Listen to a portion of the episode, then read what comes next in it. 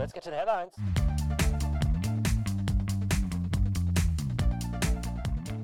Hello and welcome to Healthcare Strategies Headlines Edition. Today's episode Senators seek to remove obstacle to telemental health. AHIP BCBSA report progress on surprise billing. CMS reports growth in Medicare shared savings, other programs, and pediatric urgent care, retail care use on the rise.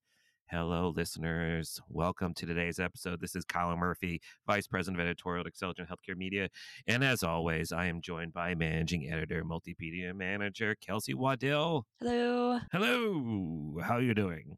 I'm doing good. All right. Well, we got we got big news. Big news. Let's let's kick Mhm. it off with uh, a bipartisan group of U.S. senators has reintroduced the Telemental Healthcare Access Act, which aims to remove the requirement for Medicare beneficiaries to have an in-person visit before accessing mental health services via telehealth. The reintroduction of the bipartisan bill by Senators Ben Cardin, Bill Cassidy, Tina Smith, and John Thune follows its initial introduction in 2021. It seeks to address the in person requirements stipulated in the Consolidated Appropriations Act of 2020 and aligns with the Medicare coverage adjustments for substance use disorder telehealth services introduced in the Support for Patients and Communities Act of 2018. The bill has garnered support from various organizations such as the American Nurses Association and the American Psychiatric Association. It aims to provide easier access to telemental health services, especially in rural areas and for vulnerable populations. So, we know from research that Medicare beneficiaries with serious mental illnesses engage more in mental health visits when care is available through high telehealth use practices. So, the reintroduction of the bill is hoping to improve this access and hopefully provide a quality experience for Medicare beneficiaries. Kelsey, this initiative comes in the context of the significant rise in virtual care Yep. during the pandemic, you know, with a notable ongoing high usage in mental health care. So, how crucial is removing these barriers to mental health care access, in your opinion? It's really, really important, especially for the uh, older population, which historically maybe has not had as much access to begin with. So, I mean, I think the in person visit requirement has been a common barrier, not just for Medicare, but across the board. So, getting that out of the way is important. Boy, we'll miss those handshakes, though, those awkward initial introductions, huh? Right. Probably better off, though. All right. No one likes that. All right. What else we got? So, AHIP and BCBSA report progress on surprise billing. The No Surprises Act went into effect on January 1st, 2022. Hello. And AHIP and BCBSA report that it has prevented approximately 10.1 million surprise medical bills between January and September of 2023. Thank goodness. Yeah, it's a pretty big number. Yeah, it's huge. Using national estimates, the researchers determined that around 8 million of the NSA eligible claims were resolved through an initial payment, Oh, which nice. means that they did not have to go through an independent dispute resolution, also known as IDR IDR. process between the provider and the payer, which can be grueling. And of the 25% or so that did enter into an IDR, around 73% of those claims were resolved without starting the IDR process. Excellent. So CMS did underestimate, however, the number of IDRs that would occur.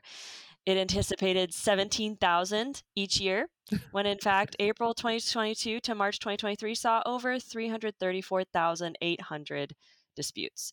That's a big. That's a that's a It's, big it's 14 times what they expected. So that's a little awkward. Someone's not good at math over there. yeah, a little concerning. But AHIP and BCBSA estimated that around 670,000 claims were submitted from January to the end of September 2023. So, Wow. Kyle, this IDR process has been in the works for a while. What do you take away from these numbers? I think it's excellent that the actual process, the IDR process, is being avoided. I know there's no shortage of legal contests to this particular process, particularly how CMS determines what price, this, that, and the other. I will say that any of these things that can be resolved right the first time, and even you know the second time of asking, we're talking about billing and insurance related activities that are being decreased. The amount of money that needs to be spent on resolving these things I would call that administrative waste. So I think it's a win for everybody. And hopefully, you know, patients are paying for this. There's no balance billing, but hopefully this has a positive impact on overall healthcare spending. And we should see, you know, even with the increases in utilization, we should see a decrease some kind of significant decrease in spending, but it's it's way too soon for that. But I'm optimistic because the process historically has stunk. So I don't think it could get any stinkier than what it was. Yep. Hopefully we get down to that 17,000 at some point soon, soon as well. that would be incredible. I, I hope that that's incredible. just like a year one kind of deal and not like uh, they consistently are at 334,000. That would be really Oh, yeah, yeah. No, no. 17,000 is the goal. we'll get there. We'll get there in time. All right, let's talk about some other positive news. So, CMS has just reported some positive developments in its shared savings program and some other programs focused around value based care and alternative payment models. So, the Centers for Medicare and Medicaid Services announced that participation in Medicare's shared savings program by ACOs, accountable care organizations, has increased to 480 Wow. including 50 new and 71 renewing ACOs, plus 19 participating in a novel payment option. The latter, introduced in the 2023 Medicare Physician Fee Schedule final rule, offers more than $20 million in advance payments Wow. to ACOs, Oh particularly those aiding rural and underserved communities. Additionally, 245 organizations are involved in two CMS Innovation Center ACO models, ACO Reach and Kidney Care Choices. These models target underserved populations and those with chronic kidney disease or end stage renal disease, respectively. CMS expects nearly half of all traditional Medicare beneficiaries, approximately 13.7 million, to be associated with an ACO in 2024. That's a big one right there Mhm. with 10.3 million in the MSSP program.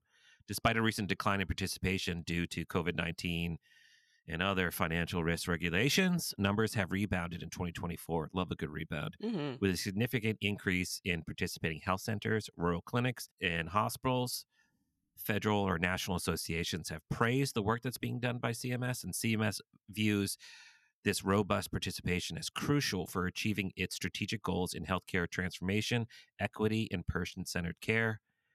Kelsey, is it safe to say that value based care is back? Gee, I sure hope so. I think I, I I mean I was gonna say I feel like the keywords that were standing out to me were serving chronic disease populations, underserved populations, rural populations. That's what ACOs are kind of built for. And if we can get value based care coverage for those populations, I mean that's a major win. Woo! So woo, to, woo to care coordination and planning and preventive care and chronic disease Yeah. management. That's that's the sweet spot. My goodness. exactly. All right, what do we got left on the docket? All right. So we talked a lot about retail care, Kyle, and what we are seeing now is that pediatric care is turning towards retail care and urgent care in increasing numbers. So the rate of pediatric care occurring in the retail and urgent care settings is rising. The Centers for Disease Control and Prevention Morbidity and Mortality Weekly Report, or MMWR, Mirror.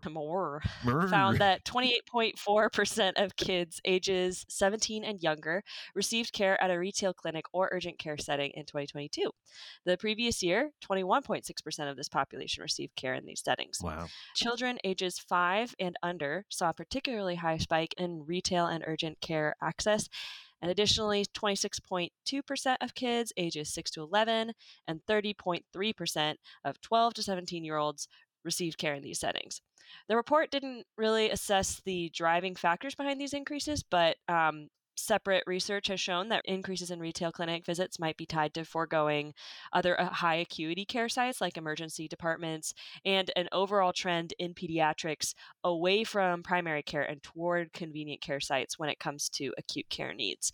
Heck yeah. Kyle, like I said, we've talked about this and been really interested in this retail trend. What do you think about this rise in this particular population amongst children's care? As a parent of two young children, Mhm. seven and six, shout out to Charlie and Will. Love you guys.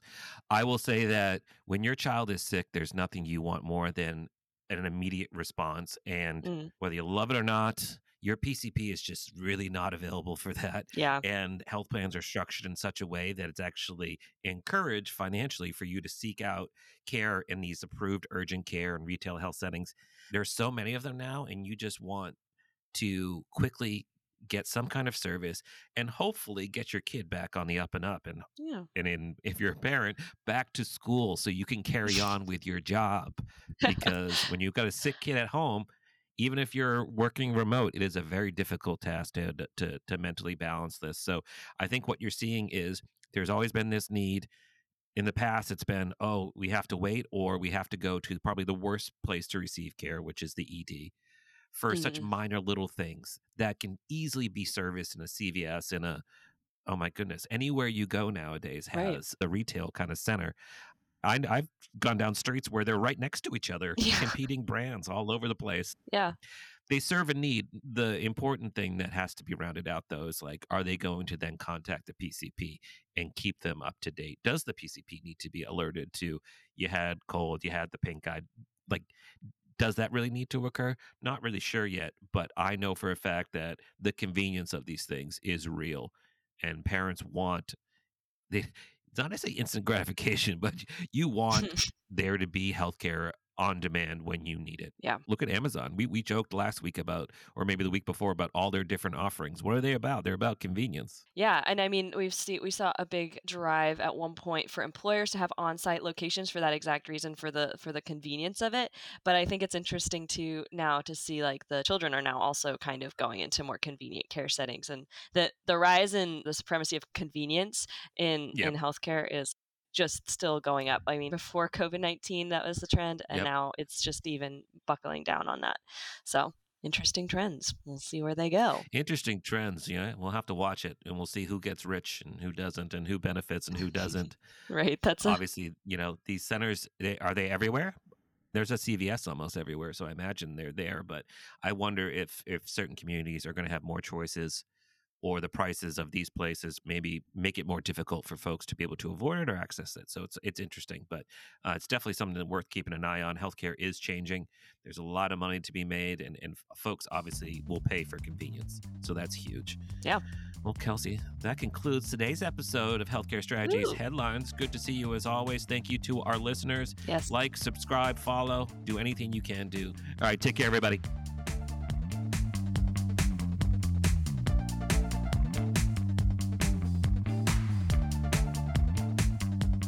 This is a TechTarget production.